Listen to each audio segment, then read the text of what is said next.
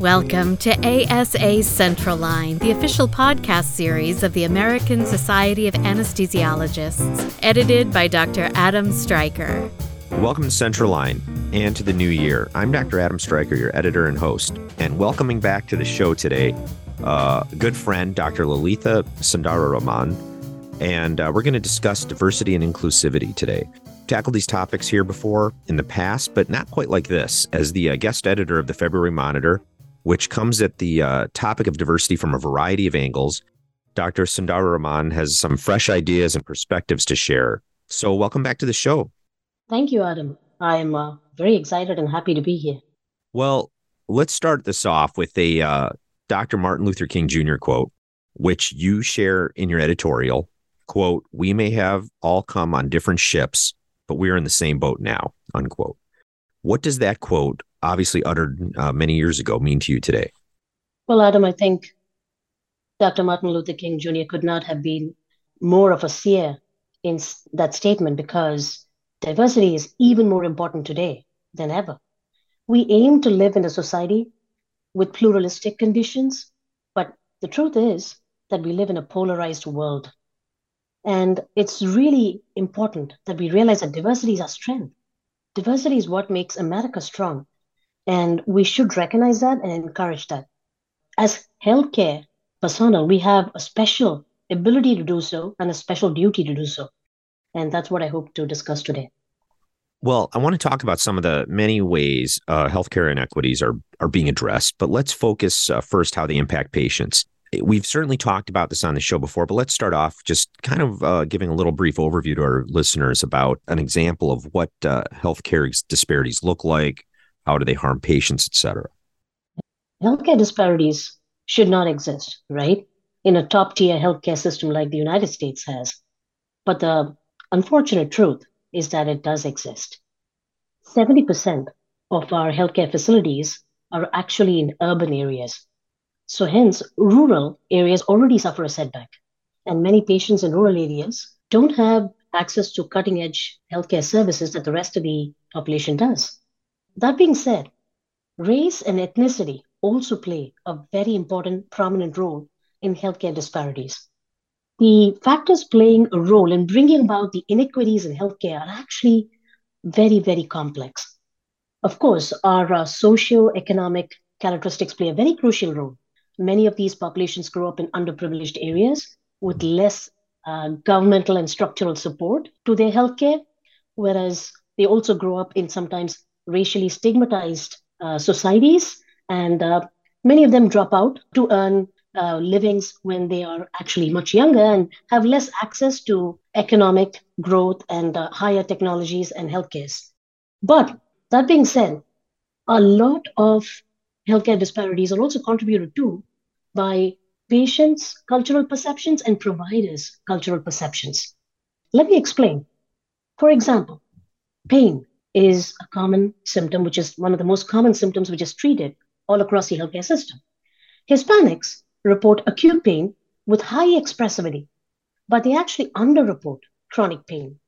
Hispanic patients in America recognize that chronic pain, according to uh, an article in the Journal of Pain in 2016, is prevalent as a common feature amongst their communities, and hence they accept it and they underreport it. Views on utilization of opioids also differ amongst different cultures. Many patients from Muslim cultures, there's an underlying fear that opioids will interfere with their sense of self, and hence they gravitate away from opioids. And sometimes this fear extends to non opioid pain medications as well. Many of them also have a fear that it may not be compatible with their religious beliefs, and hence avoid opioids and undertreat their pain. Cultural and ethnic differences can also affect from the provider aspect how pain is treated or assessed. A 2007 study found that physicians are twice as likely to underestimate pain in African American patients compared to other ethnicities. And a more recent 2019 study found that pain was less readily recognized on the faces of African American patients compared to Caucasian patients. Racial biases can directly affect treatment recommendations. For example, there was a greater predilection to recognize drug seeking behavior in certain ethnicities as compared to others. All this actually affects the healthcare treatment and induces disparities in it in many levels. Understanding our own implicit bias and helping to destroy that or at least overcome by understanding it and hence ensuring a greater level of equity in healthcare and treatment is really crucial for us.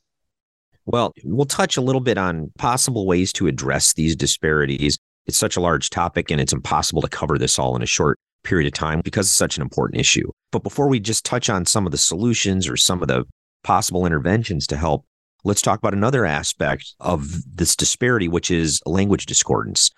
Language discordance can pose a threat to safe, high quality care. So many languages are spoken in the United States, and uh, it certainly can be challenging for good patient physician communication across the continuum of care and potentially even dangerous at times. So, do you mind talking a little bit about this disparity and how this is harming patients? Yes, Adam, thank you. Uh, this is actually a topic close to my heart because we are a land of immigrants and uh, communication is crucial in every stage of healthcare and its administration. We need every patient to be heard and to be feeling that they're actually being listened to.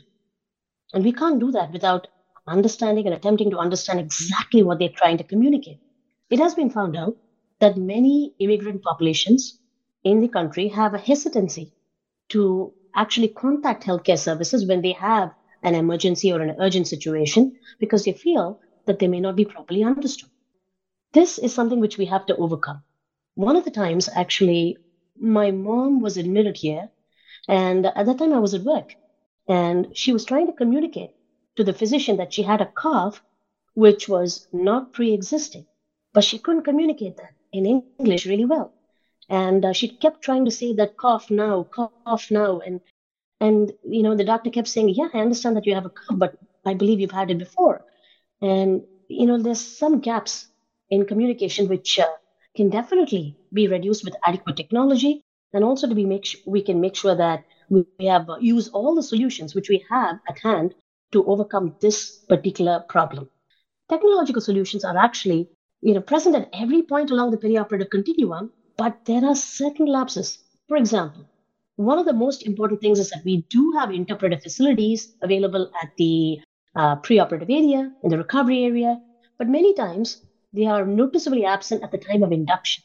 Inside the operating room, you know, when the patient has some questions to say, or in the last minute they want some something to ask, something to allay their anxiety, they want to ask you a question, many times we don't understand because at that point, there is a lack of interpreter facilities available or the ability to understand what they're asking. So, hence, making sure that the language barrier is overcome right from the time before they enter the hospital to the time they get discharged and they follow up for good postoperative care, it is our responsibility to ensure that this continuum is well maintained using whatever technology or whatever uh, human resources we may have hand.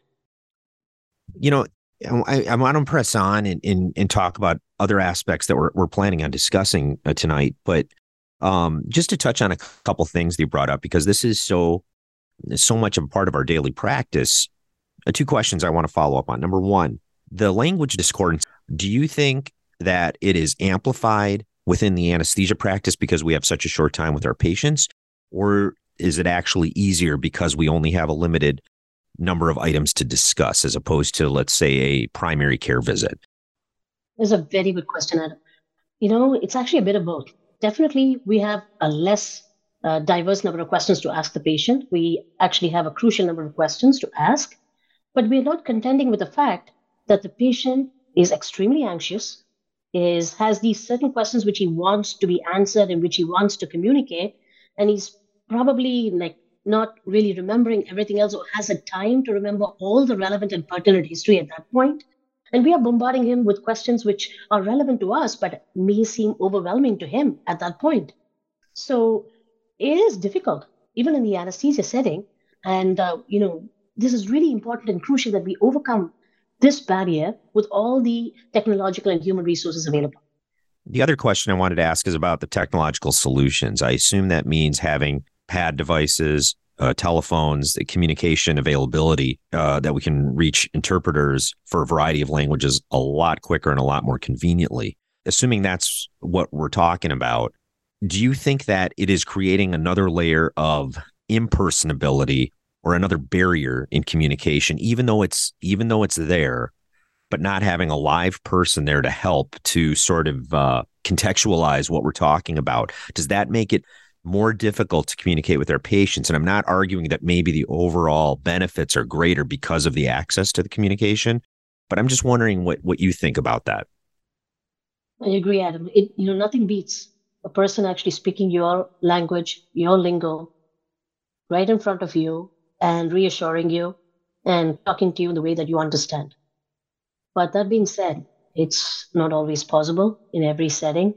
So I think sometimes when we have our iPad like devices, or maybe even our Google Translate, or even our real time Pixel earbuds, which can do that on a real time basis, all of these do actually try to bring about a little bit of the um, patient's ethnicity also into play when they're translating. So you can choose different types of dialects as well.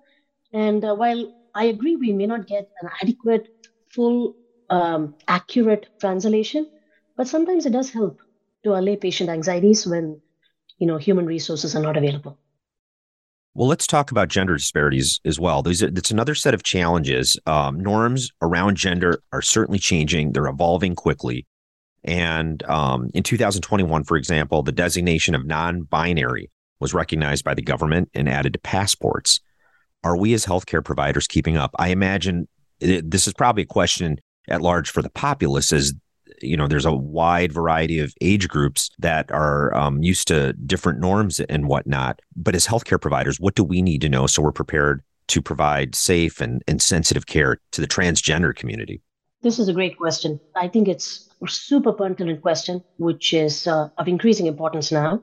In 2016, a national survey of the transgender community estimated that there are 1.4 million adults in the United States who identify as transgender representing 100% growth from 15 years ago. I think it's because more people are now comfortable identifying themselves as transgender. And that being said, it's now really important that we start to recognize this more because many healthcare problems are unique to this subset.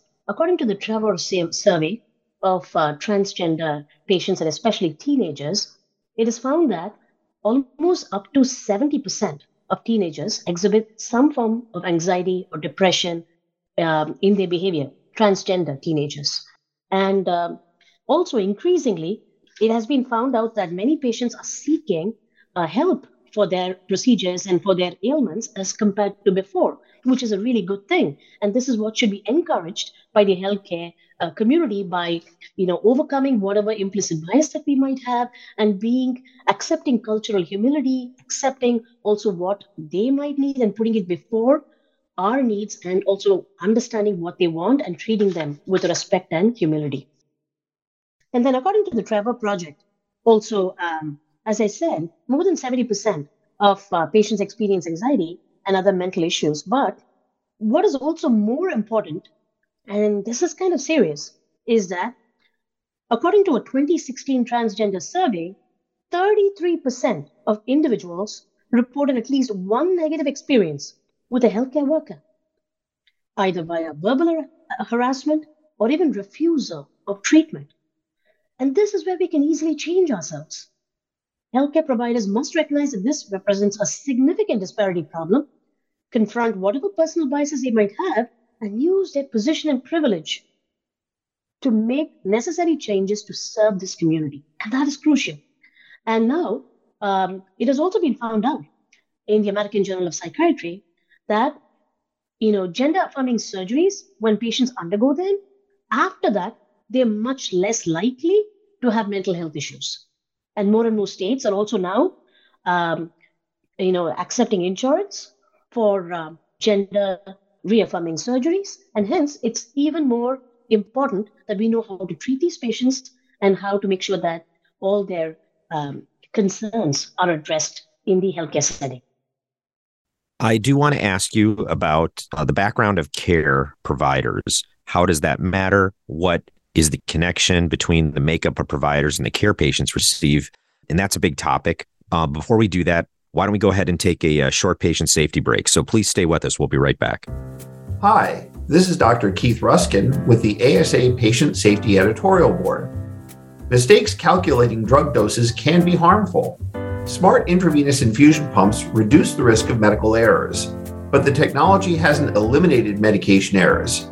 Unlabeled medications, unauthorized medications, incorrect rate or dose, and failure to use the smart pump library still occur. Prevent an incorrectly programmed pump or ventilator by evaluating multiple distinct data points to ensure that the programming is correct.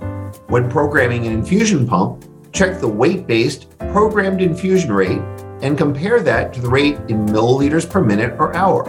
An infusion that will take significantly less or more time than expected to complete may be a warning that the pump has been incorrectly programmed. This extra step can prevent large errors and help keep your patients safe. For more information on patient safety, visit asahq.org slash patient safety 22. Okay, we're back with Dr. Sundararaman. I just want to uh, ask you about the background of care providers because I think that's that's a big topic. The background of every physician, for instance, is going to make a big difference in how we perceive treatment and how we perceive our patients and whatnot. What is the connection between the provider makeup and the care the patients receive? Well, thank you for the question, Adam. Um, it has been well established that many patients often seek out providers, especially primary care providers, with whom they identify on a personal basis.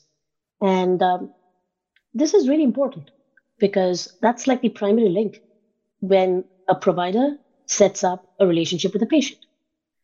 That's also important because there's something called as race conscious professionalism, which Dr. McDade, who is the head of DEI at ACGME, very well points out in his article.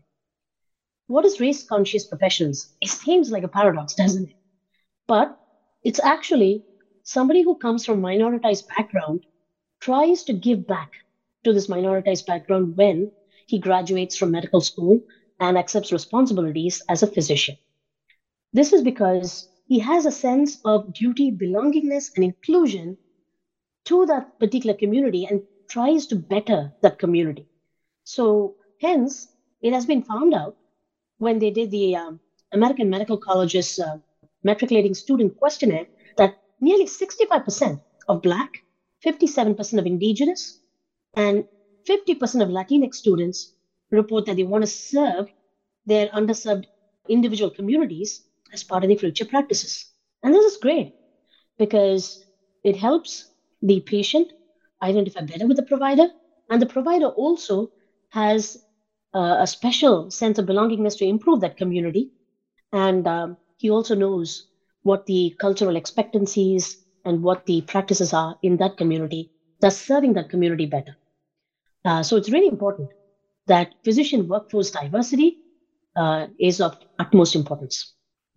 Can you explain to our listeners what cultural humility is and what role it plays and how important it is for us to be intentional about it?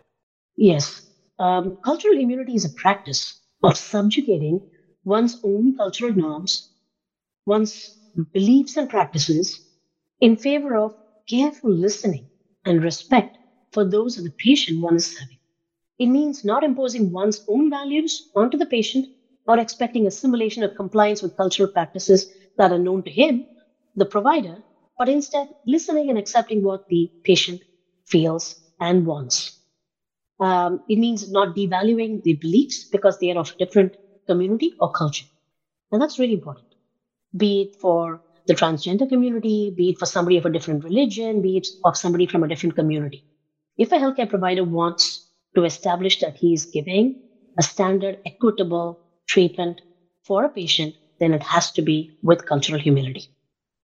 Let's talk about uh, women in the anesthesia workforce. Women represent 33% of the mm-hmm. anesthesia workforce currently. Um, I, but I certainly understand implicit bias is still a problem for women in the workplace.